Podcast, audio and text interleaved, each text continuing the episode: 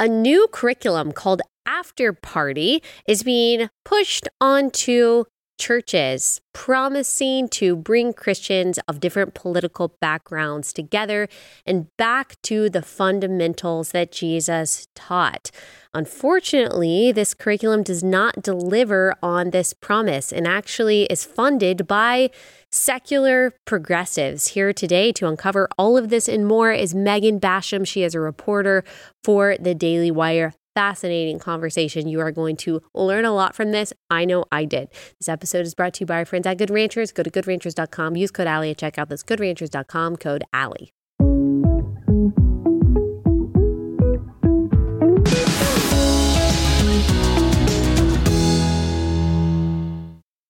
Megan, thank you so much for joining us again. I really appreciate it. Thank you. It's always good to be here. Yes. Okay. Uh, tell me about this. This is right up our this is right up our alley. I know my audience is going to be really interested in learning about this. Let's start with okay. Wh- what is the after party? What is it? I bet most people listening to this have no idea what that is. Right, and they might might find out soon what it is. So the after party, um, it's a Bible study curriculum that was developed by uh, Curtis Chang, who is a former pastor and a Duke Divinity consulting professor.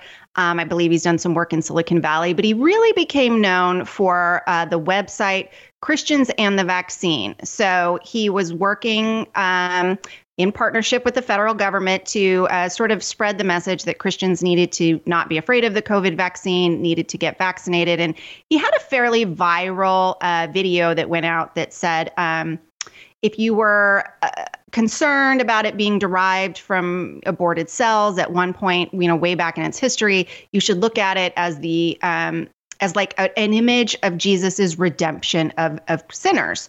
So the vaccine was a redemption of that sin. It was very bizarre, but it kind of went viral.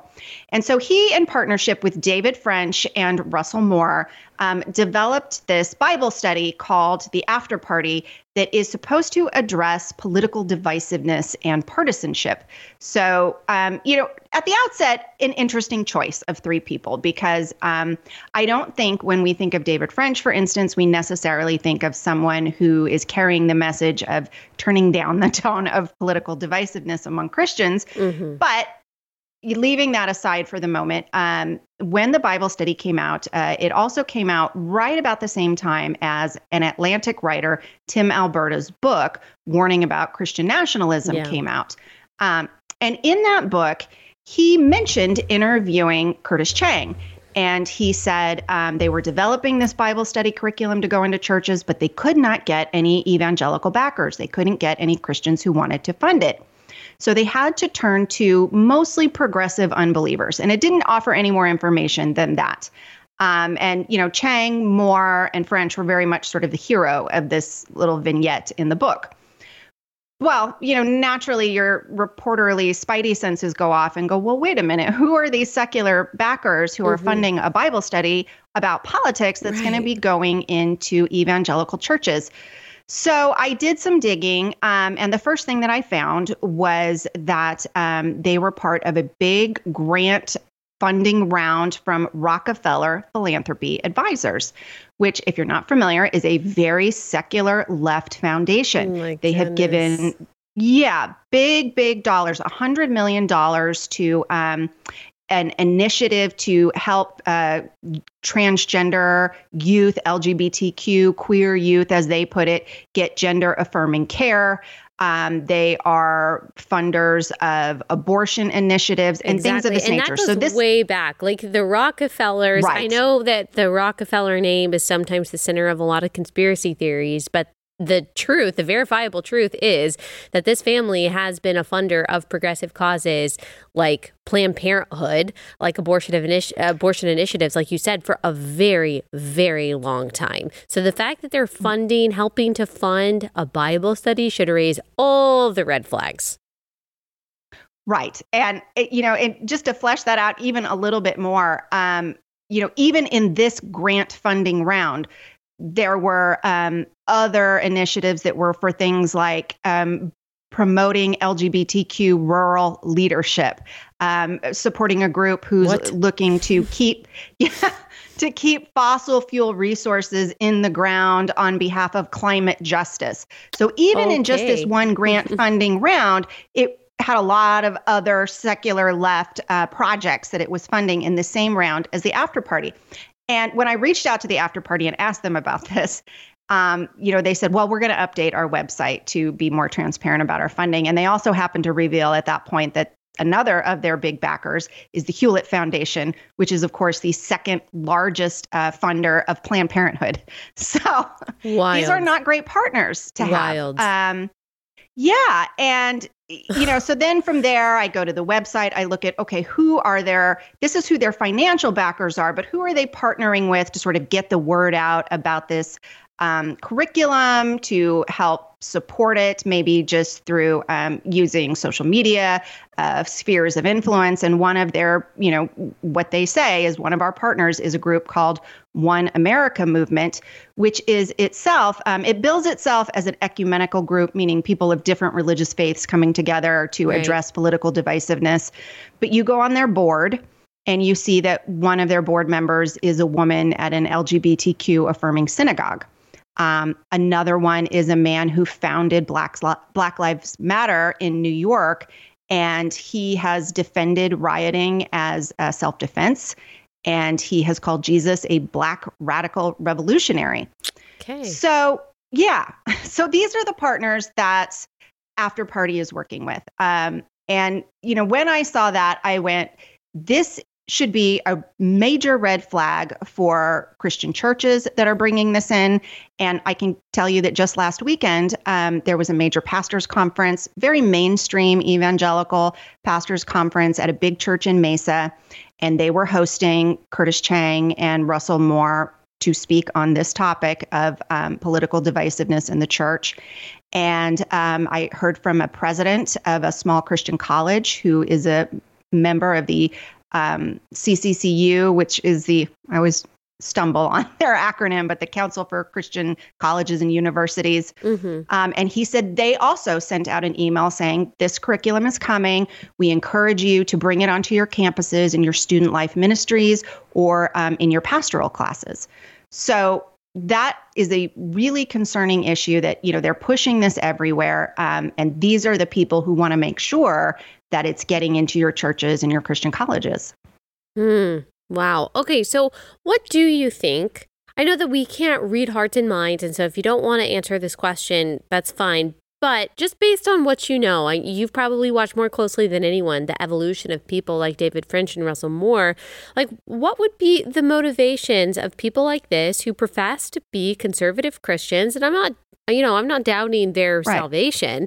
Um, but why would they want to partner with not just, okay, we're not just talking about secular forces or secular entities, but we are talking about entities that are and have been for a very long time diametri- uh, diametrically opposed to Christ, diametrically opposed to Christian values, who are funding things um, like abortion, uh, like practices and organizations that conservative Christians have been fighting against for years. Like, I, I don't really understand why do Russell Moore and David French want to partner with people like this who, you know, have set themselves as enemies against the cross of Christ right. for so long?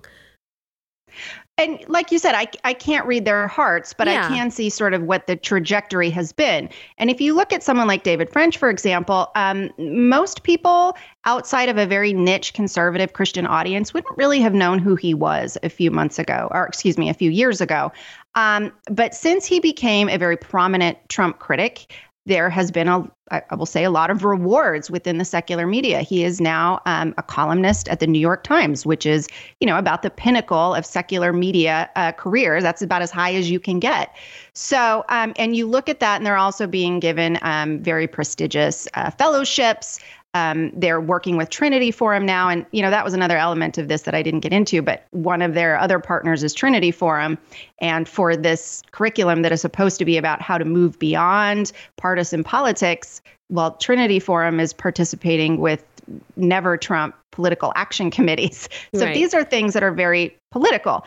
Um, and I think that that is probably part of it too. I mean, there's a certain irony in saying we are going to promote this um, curriculum about how to not be political when I think you can say that David French and Russell Moore and Curtis Chang, though he's a little less known, are some of the most political voices in evangelicalism. Um, if you look at David, or excuse me, Russell Moore in particular, he was very out front in pushing um, amnesty immigration bills, mm-hmm. bills that a lot of conservatives did not like. Uh, so I think that that can be part of it. Is I, I think you can say there's probably some political motivation there in that they don't particularly like the candidate who has come to dominate Republican politics, and I can understand that. But they've been very outspoken in saying that there was um, a, a, compromise of principle among Christians that they did vote for this candidate, um, that they did back this candidate. So I think there may be a certain element of saying we have to be right here, and to be right, all of those other people have to be wrong, right. even though that choice that they made did result in the Dobbs decision. Right. Um, and so I, I, think you can see people just over a trajectory, they just sort of start to dig in because mm. I am not going to admit that maybe I did not have full perspective on um, what was motivating some other people to make their, their political choices. Okay, quick pause to tell you guys about Carly Jean Los Angeles. Uh, you guys know how much I love Carly Jean Los Angeles, love all their clothes. I'm wearing their super comfortable joggers right now. I'm always wearing one item that's from CJLA because it's comfortable in every stage of life, makes you feel good in your skin. This is a company run by a family who loves Jesus, they love America, they share the values that you and I do. Plus, their clothes are amazing, super high quality. Their basics line is all made in the USA, and you can get a discount. If you use my code relatable25, you can save $25 on uh, an order of $125 or more, or use code relatable50 and you'll get $50 off in order of $200 or more. Go to carlyjeanlosangeles.com, use code relatable25 or relatable50, carlyjeanlosangeles.com.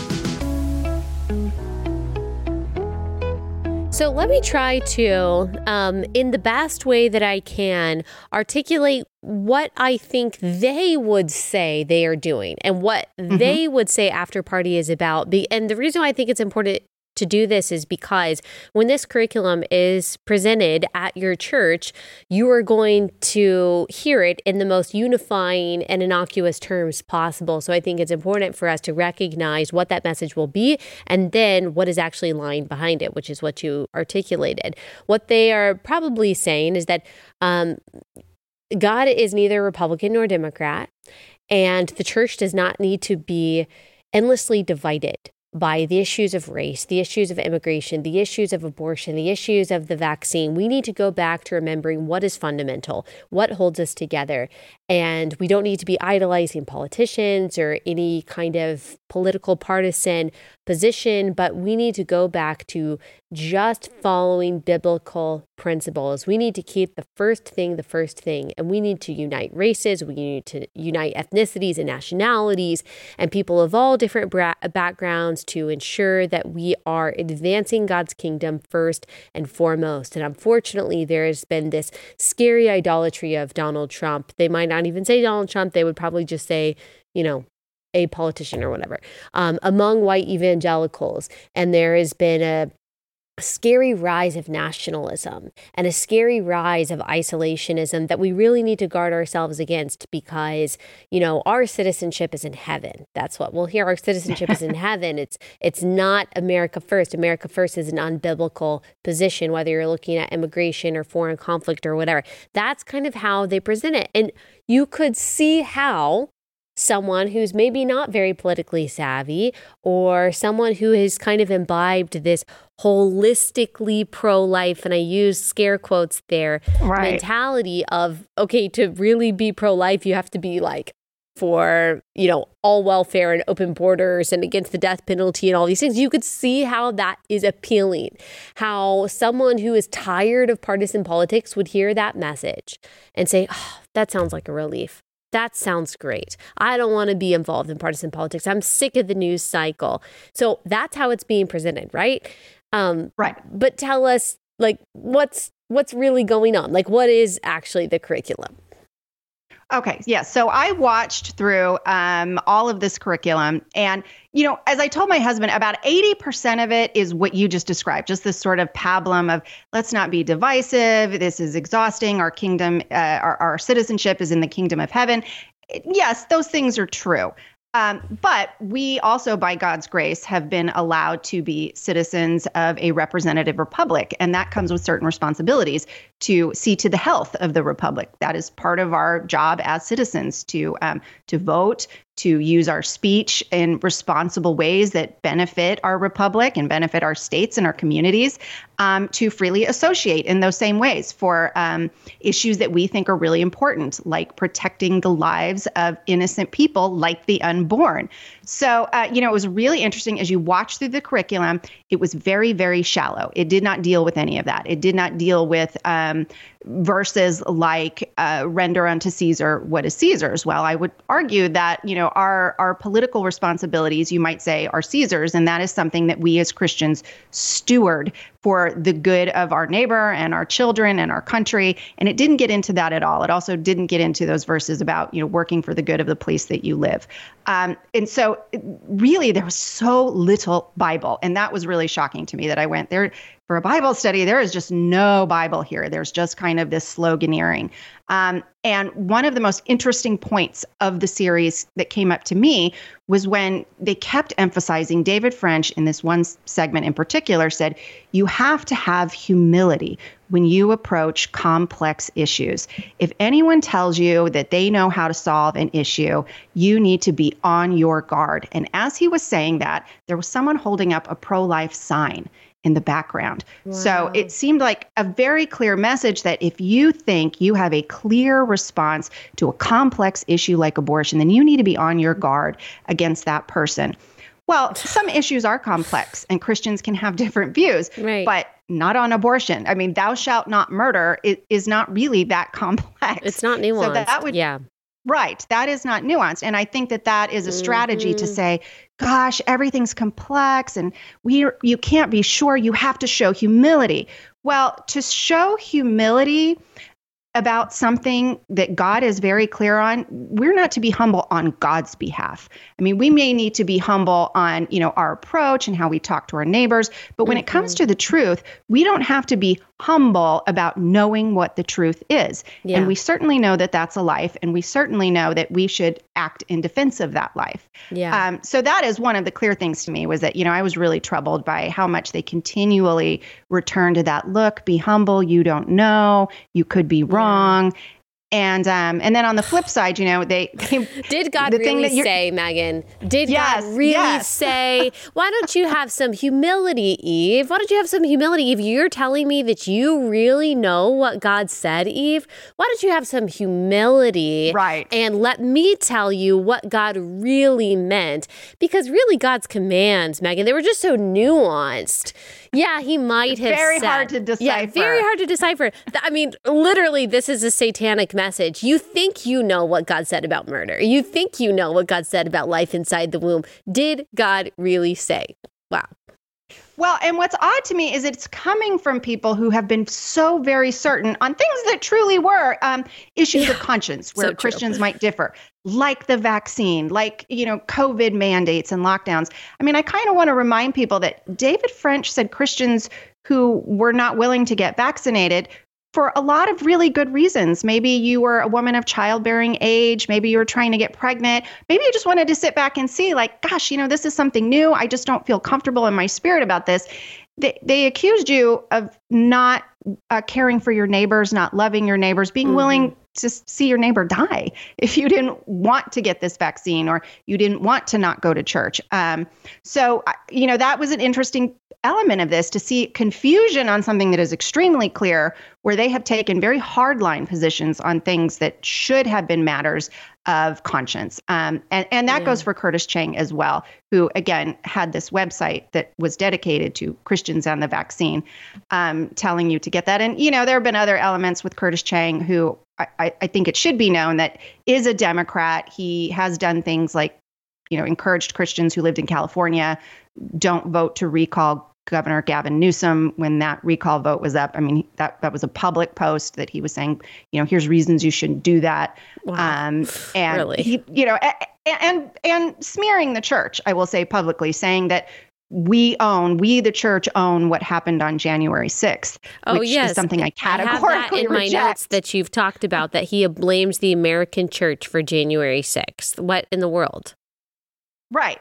And that is the kind of thing. And, and I would say that you saw that same language from um, Moore and French this idea that because there are some fringe people who claim the name of Christian doing fringy things, this is somehow an indictment of the entire um, evangelical Christian church in America. And, you know, I categorically reject that Yeah. that you're always going to have fringe groups doing some fringe things and and the church is not to blame for that. Um, now we may want to minister to those people. We may want to speak out on it but it, the church doesn't own that. Yeah. um, and you know and maybe the church is never point- to Yeah. blame. The church is only to blame when people on the right do something bad. The church is never to blame when people on the left do something bad. Of course, he's not going to call out the quote unquote black church for BLM riots. Um, he's just going to call out the white church, as it were, because of you know for for January sixth. Um, so it's it's just a shrouded way to try to condemn people on the right. It's just what it is. And that's personally what I think that this curriculum is. Now, I haven't gone through it, and I'm not saying, and I don't hear you say that every. i have so yes, yes. So I, I don't think that you're saying that everything they say is objectively wrong or everything that they say is untrue. Maybe there are some things in there that are helpful. To me, what I've read and what I'm hearing you say is that it is a shrouded attempt to basically say Christians do not stand up for what you believe in if um, by doing so you are representing what is considered a politically conservative position. If you stand on the side of life, if you stand for strong borders or whatever,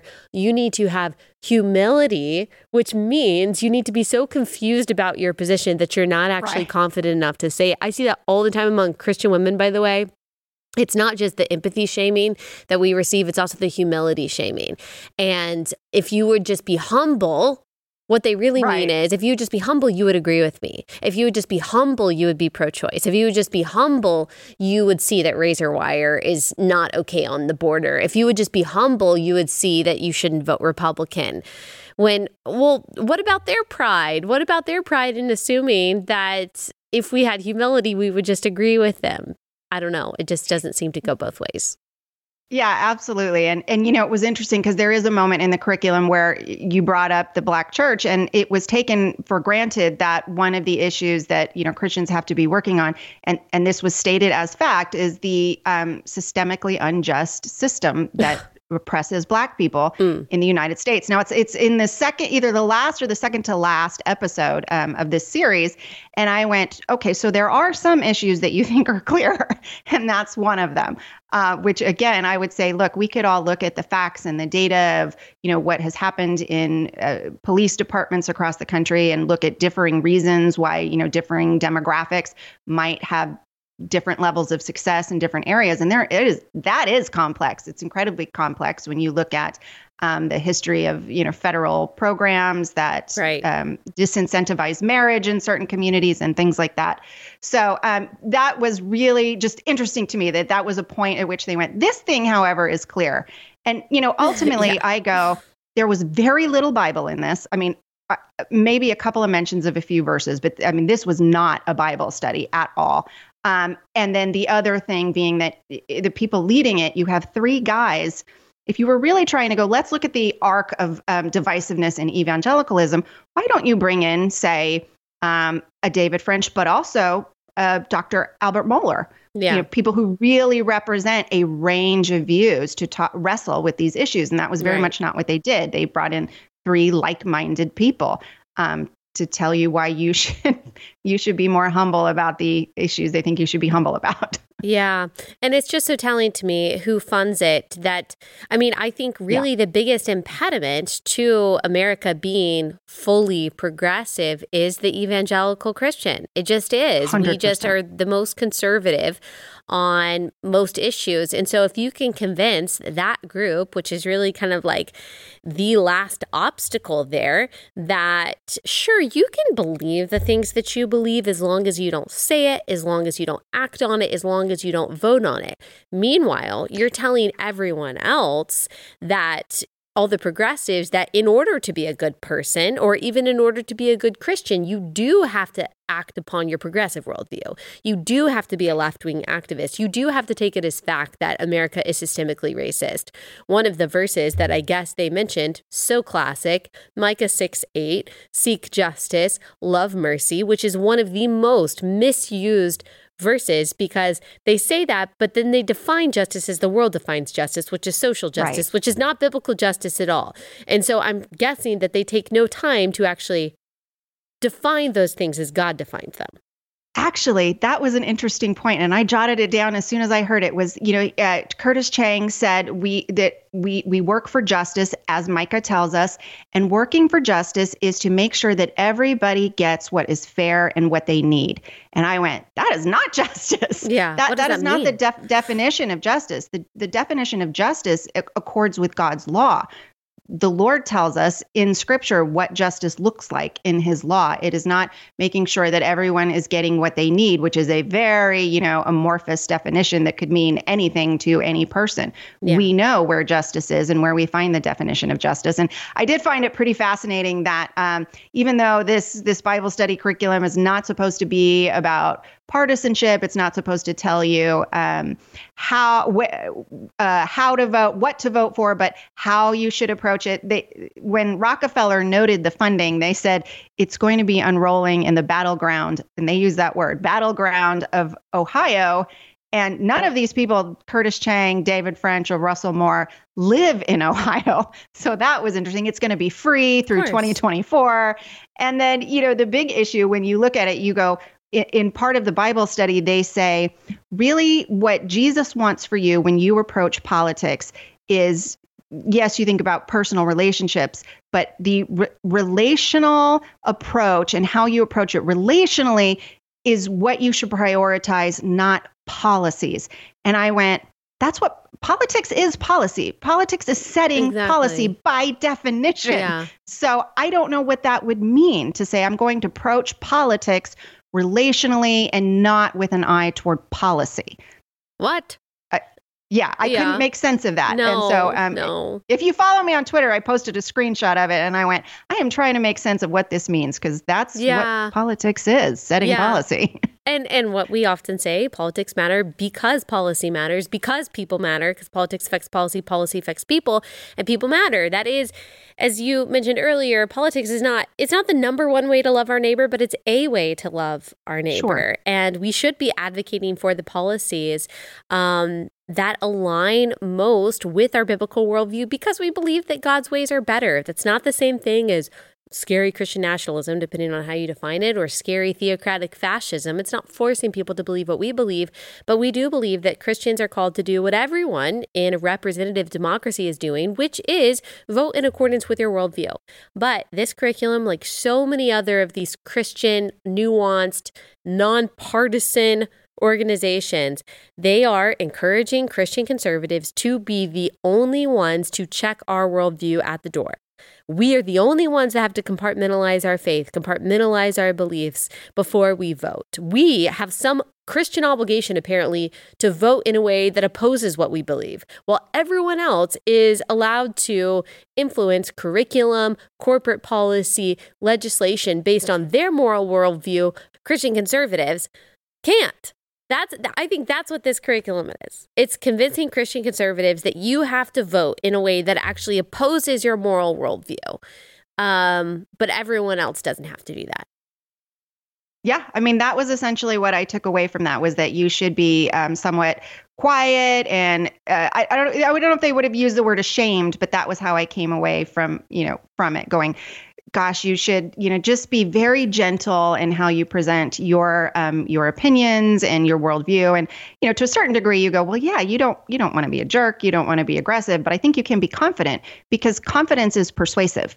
Um, confidence often gets you a hearing in a world that seems very confused and doesn't know uh, where they're going, what they're doing, what the answers to life are. So um, I think this constant counseling to not be confident is designed to do exactly what you're saying, which is mute and suppress the Christian influence on our culture. And I think we need to know that our influence, whether they know it or not, for um, our unbelieving neighbor is good for them as well. Mm-hmm. That that it brings prosperity, it brings uh, it it brings well-being to communities, to nations, and when you look exactly. at that, you go, that is a really important thing to think about. Is that yeah. you are doing good yeah. by ensuring that good policies are enacted. And um, you know, when I look at this, I I I try to wrap my head around what they're thinking here, and I really do have trouble with it because um, it, it, if they had not given succor to something like Black Lives Matter, how many, say, communities of color were burned and destroyed? That wasn't good for our neighbor. That wasn't mm-hmm. good for um, other communities. And it would have been better if we had not been so humble about not speaking out against that when it started. Yeah. Ironically, this, what I believe to be a lie, that America is systemically racist and that all disparities are the evidence of discrimination, that is a very divisive lie that divides the church to this day, unfortunately. Um, and so, again, it's like, okay, you're not supposed to be political unless you agree with our politics. You can't advocate for a justice outside of social justice. You can't advocate for policies that are outside of what these people think are acceptable, which is you can kind of be, I think the most that they would accept is Christ like, is like center right. Um, but beyond that is scary and uh, divisive, whatever. Okay, next sponsor for the day is Adele Natural Cosmetics. You guys know how much I love this company too because I love their products. They've been such a game changer for my skin. All holistic, toxin free products. They're use, uh, they use essential oils and uh, natural ingredients right from God's medicine cabinet. You don't have to worry about any fake fragrances or any toxic chemicals or anything like that. And they are really effective. They make my skin feel softer and more moisturized. I use their essential line as well as uh, their blue tansy line. And so I just couldn't recommend them more. This is another company run by people who have all the same values that you and I do. Go to AdeleNaturalCosmetics.com. Use promo code Allie for 25% off your first time purchase. AdeleNaturalCosmetics.com, code Allie. The AND campaign, do they are they involved in this? Yeah, so it was funny. Afterwards, you know, the AND campaign came out and Justin Giboney did an interview where he said, I don't know if they're directly involved, but he he certainly took me to task and said, and I thought this was an interesting admission. Hey, this isn't okay to tag them just because they're being funded by these hard left secular organizations because so are we. What? I went, okay, yeah. So he just gave an interview where he said, yes, we are also funded by Rockefeller.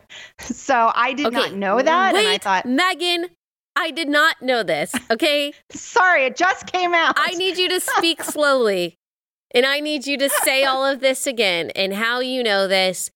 The AND campaign is funded by the Rockefellers. Yes. So, um, so Justin Giboney. Yes, I've had him on the did, podcast. On his yes, on his podcast episode, he was taking me to task for this piece where I revealed the funding of the after party curriculum. Mm-hmm. And he said, you know, we also are funded by uh, Rockefeller and groups like this. And, you know, that's okay because they want to see a, you know, a simmering down of divisive politics in the US.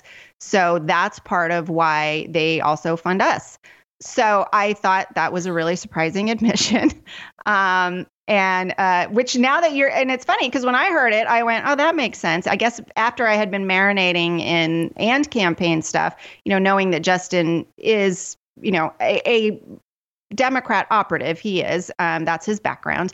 And that that wasn't really that surprising to me, having you know just come out of doing so much research into the and campaign. Um, so yeah, I uh, and I haven't looked into it anymore other than that. So that's really all I can tell you is that you know people started sending me, "Hey, Justin Giboney talked about your first things piece, and here's what he had to say about it." Um, so I went and listened to it, and um, that that's really all the information I can give you is that he said us too. We are also funded by these groups.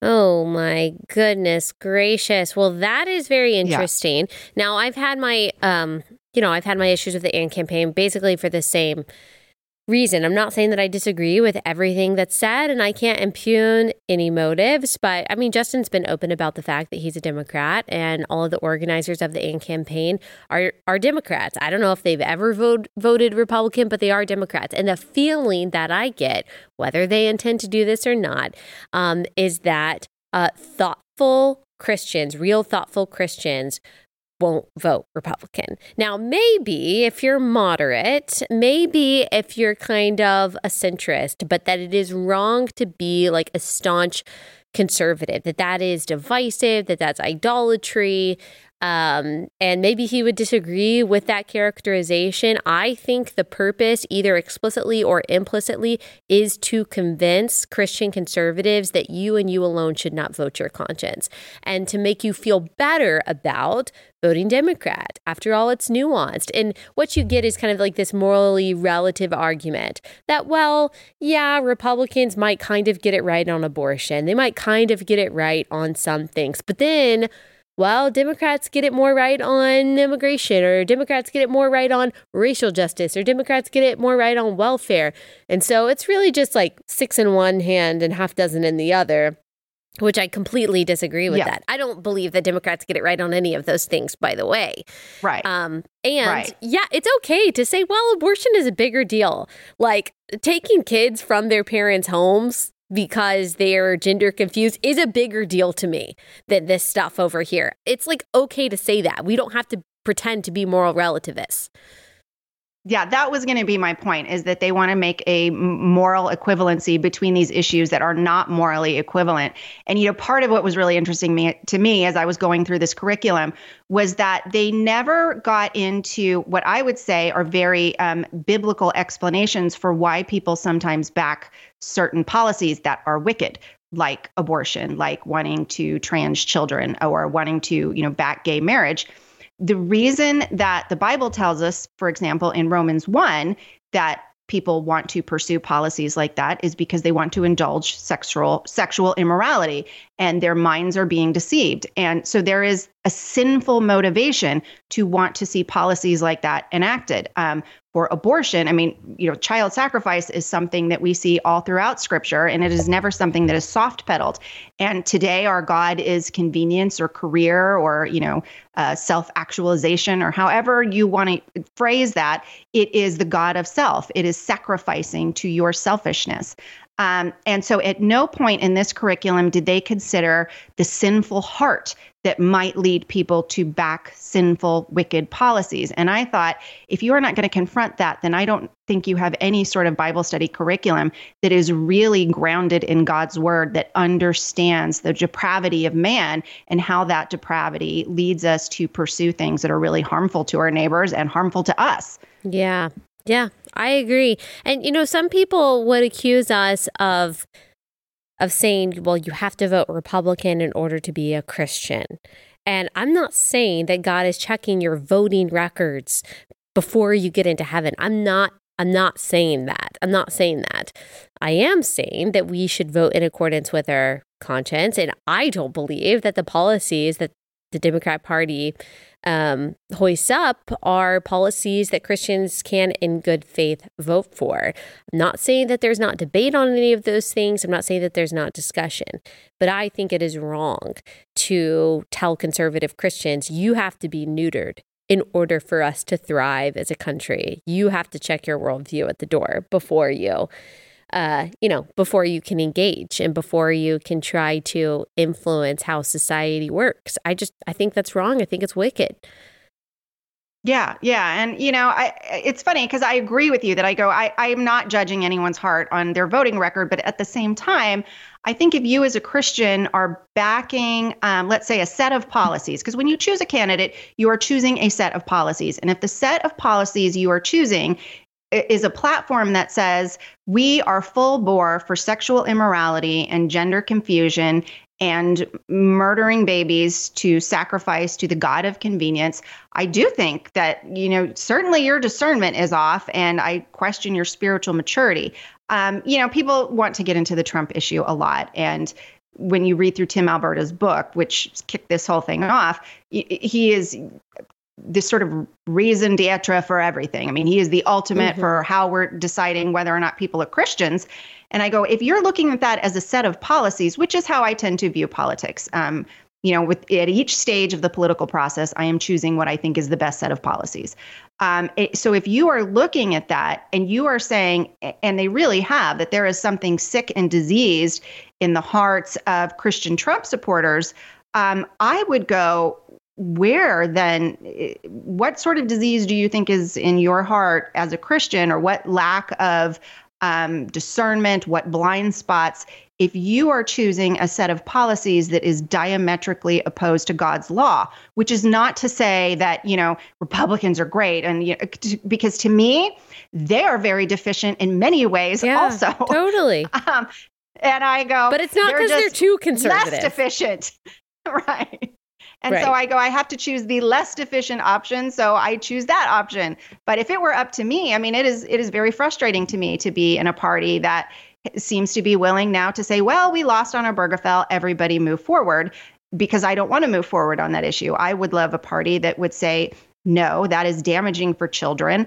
Um, it is opposed to God's law. It is, you know, it, it is a sign that our nation is under judgment when we are enshrining things like this into law. So, yeah. you know, I would love to be a party that would recognize that. Um, yeah. But we don't have that. So I choose the best thing that I can. So it's certainly not to say, you know, the GOP and the church are the same thing. They are certainly yeah. not.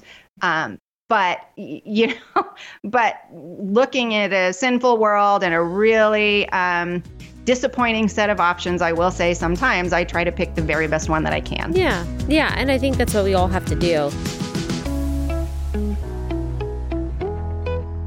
Okay, another amazing company, and that is Seven Weeks Coffee. Their mission is to promote godly values, provide excellent coffee, and to protect every beating heart. So it is the highest quality coffee that you can get, all sustainably sourced. And in addition to that, they are donating 10% of every sale to pregnancy resource centers and pro life organizations across the country. As you know, if you've been listening to this podcast for any amount of time, pregnancy resources are doing the Lord's work and providing all kinds of things for women in crisis pregnancies and ensuring that she can make the informed informed choice to keep her child. And Seven Weeks Coffee is doing everything they can to help these organizations. They've raised over $250,000 supporting over 750 pro life organizations. Go to sevenweekscoffee.com. Let your coffee serve a higher pur- uh, purpose. And when you do, uh, you can use code ALLIE to save 10% on your order. That's sevenweekscoffee.com, code ALLIE. Here, let me give people like an example of kind of what this looks like in real life. You were a part actually of this dialogue. This was back in June. My researcher included it in my notes. I wouldn't have even remembered that this happened. But here's kind of what we're talking about in Christian conservatives kind of getting lambasted by these so called like nonpartisan people for saying something very strongly about abortion. So this was on June 24th. Uh, Barack Obama tweeted It's been a year since the Supreme Court overturned Roe v. Wade. Since then, 14 states have banned most abortions, leaving millions of women and girls with nowhere to turn for the care they need. And yet, there are reasons to hope. So, and then uh, he goes on to say that after Roe was overturned, there were other states that helped enshrine abortion rights in their constitution. So, if we look past the euphemisms here, we know what he is saying when he says care they need and things like that, right to choose. He is talking about the slaughter of image bearers wow, we're talking mm-hmm. about child sacrifice. We're talking about the most, gro- one of, I mean, all murder is grotesque, but when you think about what abortion is, the killing of helpless babies, oh my goodness, like that should break all of our hearts. We should never get so right. cynical in politics that we forget what abortion is and what is being talked about. So I responded to Barack Obama and I said, something that I think all Christians should see as non controversial and non political, by the way. It's not even mm-hmm, political mm-hmm. for the Christian. I said evil man, evil ideology, evil party. Christians have no excuse to ever support these people. There is no both sides argument. I mean, that is yeah. where I stand. Even if uh, you are a single issue voter, which I think it's fine to be, um, like abortion is that grotesque. So Justin Giboney of the AND campaign, he responds. In other words, he is saying what I say, which I think that everyone should just like mute that phrase in other words because you know that what is about to follow that is someone who just completely is not my words. Yeah misrepresents what you say.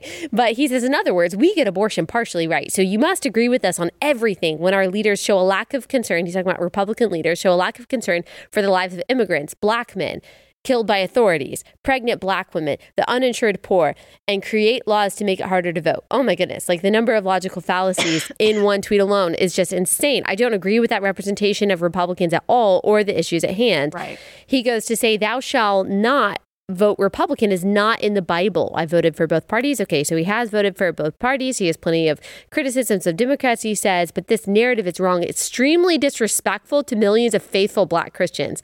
Interesting. And then Ben Watson, Ben Watson says, Oh, this is, I'm remembering now. yes, Ben Watson says, this is not the first time he and I have gotten into it on Twitter. He says, the type of Christianity she espouses includes voting records for membership. Never said anything close to that. In her world, my world, she creates the standards for how Christians are to behave. What? Yeah, I'm think abortion is evil. So do you, by the way, Ben Watson. Uh, that's a dangerous role to assume. She is creating addendums to orthodoxy and tampering with idolatry. Like, let us remember that I said the ideology and the party that advocates for the slaughter of human beings is evil. And that is idolatrous. It's idolatrous when a Christian conservative talks strongly about things um, and you come to my defense and you say that is evil. So this is kind of what I'm talking about here. I had a big contribution there. yes, no, you did. Uh, so I appreciate that. So anyway, I don't know if you have any commentary on that, but that's just an example of kind of like how the dialogue goes when it comes to conservative Christians saying things strongly about that which we would call evil. Yeah, I mean, largely what I would see is that again, you're making an equivalence between something that is a debatable issue. Um, are we a systemically racist society? I would argue very much no. Um, are our immigration policies that you know secure our borders are these opposed to biblical Christianity? I would say no. Those are debatable issues. Is it wrong to kill children? Yes you know that is not a debatable issue. So it's this this sort of little trick of saying well but what about this? And it's saying that racism yes we all agree that racism is wrong. Um, we all agree that we don't want racism enshrined in our public policy. Do i believe that we've done that? That's the issue. And so it's sort of skipping over that part of it, you know, begging the question, assuming that racism is enshrined, and then mm-hmm. saying, well, mm-hmm. why don't you condemn it? And I'm like, well, I haven't already agreed that it is enshrined in our policy and that our system is rife with racism. So I have to agree on that before we can agree that I don't think it's important and I don't think it's important to vote for policies that address it because right. I, I already right. don't see it the way you see it. Whereas with abortion, I don't see that level of complexity. And it's sort of the same thing with gun control. And you'll see them roll gun control into yeah. this pro life argument saying, well, but you care about the lives of children. What about gun control? And I go, look, I believe Christians of good conscience can have different viewpoints on red flag laws, mm-hmm. on um, all sorts of background check yeah. questions, and that sort of thing. But we are not talking about bills designed to say it is okay to go into a school under certain circumstances and shoot children. Nobody is backing that policy. And so they're making that the equivalent um, equivalence of the abortion question, which is a policy to say it is okay to kill this very young baby, this child. So that is the issue. It's the same thing with the transgender question that, you know, as we look at these laws that are banning um, transgender surgery, puberty blockers, cross sex hormones for children, that is what the policy does. Yeah. The gun control policy does not say um, if we don't do this, then we're backing shooting children. So, Right. you know, it's this very sort of slippery thing where you have to look at what is the intention of the policy, and that's what we're arguing about. Yep. And I mean, just to clarify, um, as I've said many times, I do I, I am open to arguments that Christians from Christians who don't vote Republican.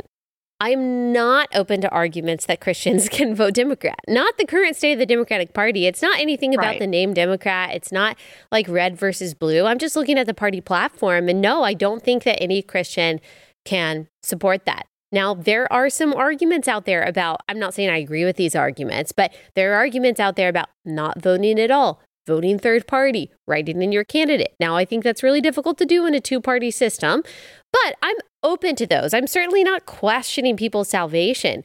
But do I think that it is that it is possible to in good faith to faithfully align with the current Democrat Party, my position is currently is currently no.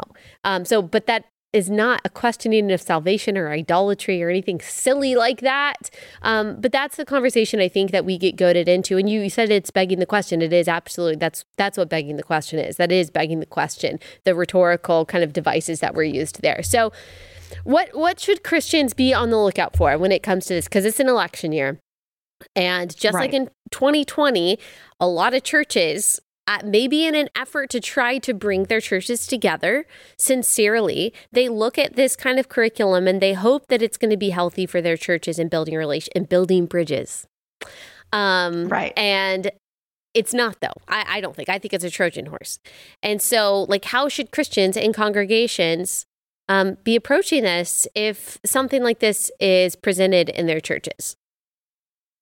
Well, you know, the biggest thing is I, I would ask questions. And um, I'm so glad you asked this eh, because I thought, you know, one thing I want to end with, um, because Allie has such a huge audience of faithful church going Christians, is if your church, if your pastor is saying, hey, we're going to bring this in, we're having this pastors conference and we're going to have Russell Moore and Curtis Chang speak to this issue, one, I would ask them why they're doing that. Um, because, you know, my belief is let's, you know, very deeply and deliberately and diligently study scripture, study the word. And I tend to think that that is going to form our hearts, our thoughts, our minds, and that is going to inform our politics. So I don't know that you need to have a specifically Yeah. um, political Bible study. So I, Yeah. I have some objections to that in the Right, first place. I think that's really weird, um, Yeah. to be honest with you, especially. And then when you get into it, something that's so surface level that I go, if you're going to do a study like that in an election year, what I would hope to see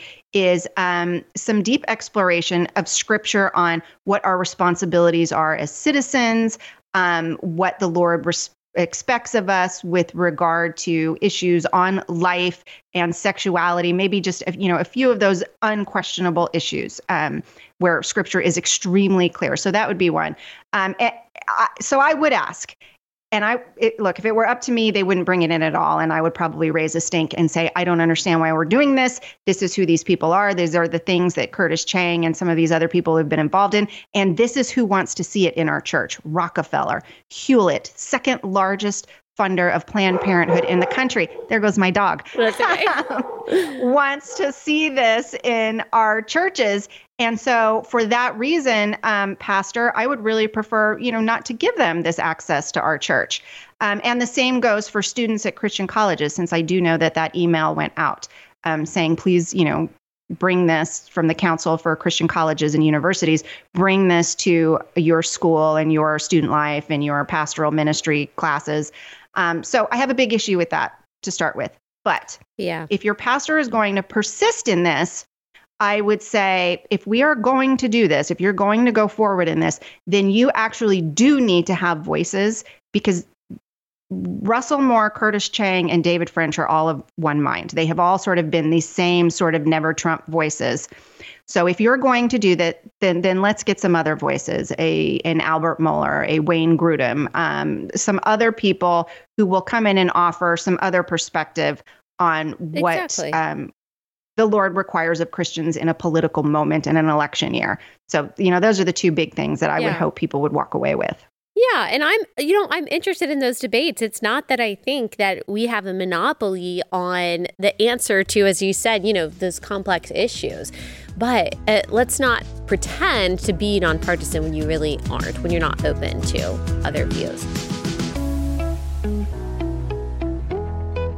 Last ad for the day is Jase Medical. This past December, you might have noticed this, or maybe you were impacted. Uh, we saw drug shortages. They hit a record high. This caused severe disruptions in medical treatments. And if you want to make sure that that never affects you and your family, you need to go ahead and get an emergency supply, not just of common antibiotics, but also of the prescriptions that you and your family rely on on a daily basis. That's what Jase Medical does. You go through their telemedicine medicine process, and they ensure that you and your family have a year long stash of common antibiotics for the most common infections and also the prescriptions that you and your family take on a daily basis. So go to jasemedical.com, enter code ALLIE at checkout for a discount on your order. J A S E medical.com, code ALLIE. And I just I just want to end on one thing because I think one of the most interesting things that you highlighted, and people can do their own homework on this, is the funding of the Rockefellers. And this is, and I want you to talk about your book, but I also have a book coming out this fall. And one thing I talk about is how the Rockefellers have funded abortion for, uh, for so long, for decades. And John Rockefeller III was a big fan of Margaret Sanger and was an early funder of Planned Parenthood, her birth control, and from its own website, quote unquote, special projects in African American communities, which is devastating when you think about what the history of Planned Parenthood's relationship has been with African American communities. And so I think that it is, and by the way, this is on their own website. This is not some conspiratorial website. This is mm-hmm. work that they're proud of. This is history that they're proud of. This is history that they're carrying on today. They are still funding the slaughter of human beings, and they are funding these projects that are going into churches and saying, Ooh, let's have some humility if you're a conservative Christian who is pro life or whatever it is. It's much more nuanced. So I just don't think that that's a coincidence. And um, right. I think that you are right for uncovering it. And uh, anyway, I'm thankful for that. Um, so tell us uh, anything else you want to say, but also tell us about your book that's about to come out. Yes. So about might be um, give a, an indication that it's a little sooner than okay. uh, it is. It doesn't come out until this summer. So okay. um, yeah, we just we just we're just unrolling it right now. Yeah. So uh, evangelicals for rent. It comes out this summer. It should be available for pre-order soon. Um, this was you know this story when I stumbled onto it. It was something that to me was so important. I went I can't save this for the book and go, I'll wait until, you know, I mean, the study is coming out now. It's going into churches now. So I kind of, um, I just thought I have to write a piece about it and get it out now. But um, so, yes, yeah, so the book, um, if you go onto HarperCollins' website, I think you can order it now, actually, but uh, it should have a proper pre order page here at Amazon and um, Barnes and Noble and all the other sites very soon. Um, I can tell you that there, I got a, I, I, hope I'm I'm not speaking out of turn, but I did get a really good call from um, Pastor John MacArthur, who got an early look at it and is extremely enthusiastic. So great. Um, I know they're yes, they're going to be talking about it a little bit at uh, promoting it at Shepherd's conference. Just offered. He just said I thought this was you know really important work, and you know we'd like to um, to highlight it at Shepherd's Conference. So if you're going to Shepherd's awesome. Conference, you might hear a little bit about it there. So um, yeah, cool. so just keep an eye out. And yeah, what I'm going to do is um, really go in in a much bigger way about how foundations, how secular organizations, you know, for various reasons, are trying to gain access to the church for the reason that you mentioned, Allie, and that is to um, take down that last fortress of resistance to the progressive agenda. Yes. Well, thank you so much, Megan. Thank you for the work that you do and for bringing us your insight here today. I really appreciate it. Thanks so much. Thanks for having me.